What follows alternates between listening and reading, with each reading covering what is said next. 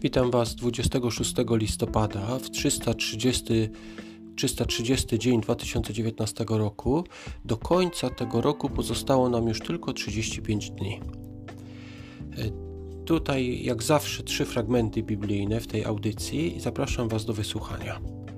Druga Królów, rozdział siódmy, jest tutaj mowa o końcu oblężenia Samarii i o tym, że przyboczny króla nie chciał w to uwierzyć.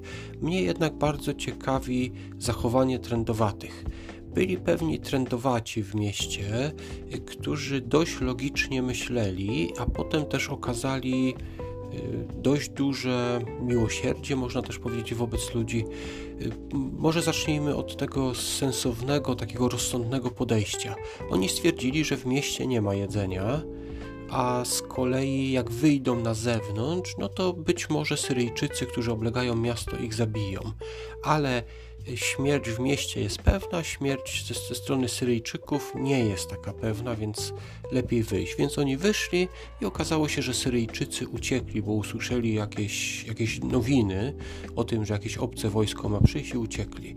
I oni, ci trendowaci, zaczęli grabić. Najpierw ograbili jeden namiot po tych y, strażnikach, potem drugi, trzeci i tak dalej, ale w końcu się opamiętali i powiedzieli, przecież tam ludzie w Samarii cały czas myślą, że jest oblężenie, być może w tej chwili tam umierają ludzie z głodu i w dziewiątym wersecie tak, jest, takie, tak czytamy. W końcu powiedzieli jeden do drugiego: Nie postępujemy właściwie. Ten dzień jest dniem dobrej nowiny.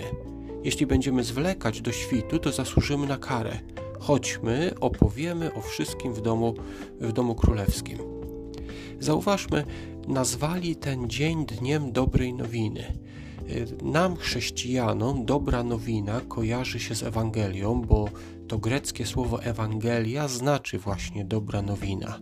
I jeżeli ktoś ma dobrą nowinę, no to powinien ją opowiadać innym, tak jak właśnie e, ci trendowaci. Ezechiela 31 rozdział. Jak pewnie pamiętacie, we wcześniejszych rozdziałach było porównanie Tyru do szatana, Tutaj jest porównanie Egiptu, też prawdopodobnie właśnie do szatana.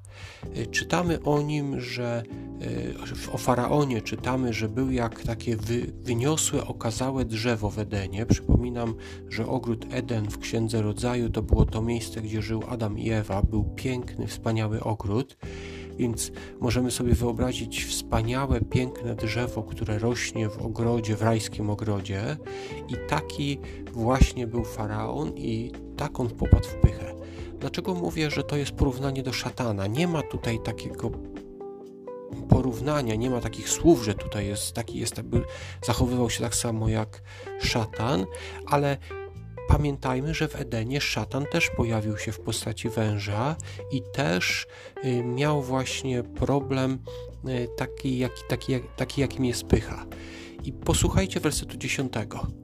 Dlatego tak mówi wszechwładny Pan Bóg, ponieważ stał się tak wysoki, że jego wierzchołek sięga chmur i jego sterce stało się wyniosłe, i tak dalej, dlatego właśnie zostanie ukarany. I podobnie z szatanem.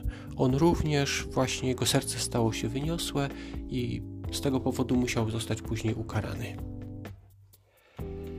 E, pierwszy Jana, pierwszy Jana, rozdział trzeci.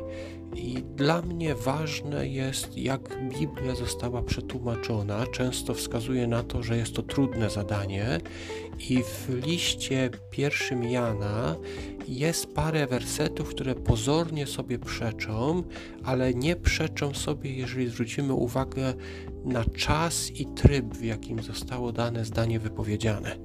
Ja przeczytam tutaj werset czwarty. Czytamy tutaj: Każdy, kto y, grzeszy, łamie prawo, bo grzech jest złamaniem prawa. Takie jest tłumaczenie w jednej Biblii, w innej Biblii to przetłumaczono tak: Każdy, kto trwa w grzechu, łamie prawo, bo grzech jest złamaniem prawa. Zauważmy, że w języku greckim w tym miejscu jest mowa o czasowniku, który jest w formie ciągłej. W języku polskim nie mamy takiego słowa, ale na przykład w angielskim są to czasowniki z tą końcówką ing, czyli going, czyli jak ktoś go nie i to jest idzie, a going to jest w momencie tego chodzenia. To chodzenie jest, jest nieskończoną czynnością. I tak samo tutaj jest. Tu w języku greckim występuje czasownik grzeszyć, ale on jest w formie niedokonanej, czyli mowa jest o kimś, nie ktoś, kto raz zgrzeszył, tylko jest mowa o kimś, kto jest w tym grzechu, cały czas grzeszy. I zauważmy, że o takiej osobie właśnie powiedziano, że łamie prawo. Oczywiście pojedynczy grzech też jest złamaniem prawa, ale dla Boga problemem y, jest nie to, kiedy my raz zgrzeszymy i poprawimy się, tylko właśnie kiedy trwamy w jakimś grzechu. To jest, to jest taki duży, duży problem. Na dzisiaj to wszystkie ciekawe myśli, co znalazłem. Zapraszam Was oczywiście do odcinka jutro. Do usłyszenia.